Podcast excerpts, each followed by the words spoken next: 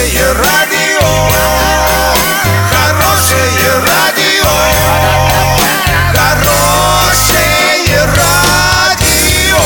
радио. Радио Шансон. В студии с новостями Олеся Колпакова. Здравствуйте. Спонсор выпуска — магазин «Акватория тепла». Котлы, трубы, фитинги, сантехника, водонагреватели, насосы, радиаторы отопления. Улица Крайняя, два А. Картина дня за тридцать секунд. В Оренбурге больница выплатит пациенту семьсот тысяч рублей за неоказание лечения. Минфин предлагает снизить порог беспошлиной интернет-торговли до пятьсот евро с июля.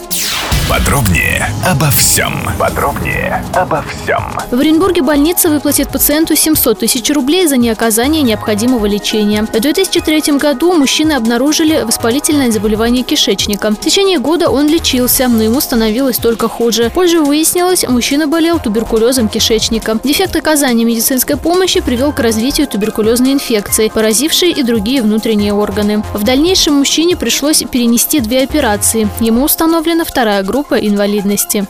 Порог беспошлинной интернет-торговли может снизиться до пятьсот евро с первого июля. С две тысячи девятнадцатого года он составит двести евро. Такое предложение Минфина размещено на портале проектов нормативных правовых актов, пишет агентство ТАСС. Сейчас налогом не облагаются посылки стоимостью до более тысячи евро и весом не более тридцати одного килограмма в месяц на человека. При превышении норм пошлина составляет тридцать процентов. Ограничение по весу Минфин предлагает оставить на прежнем уровне.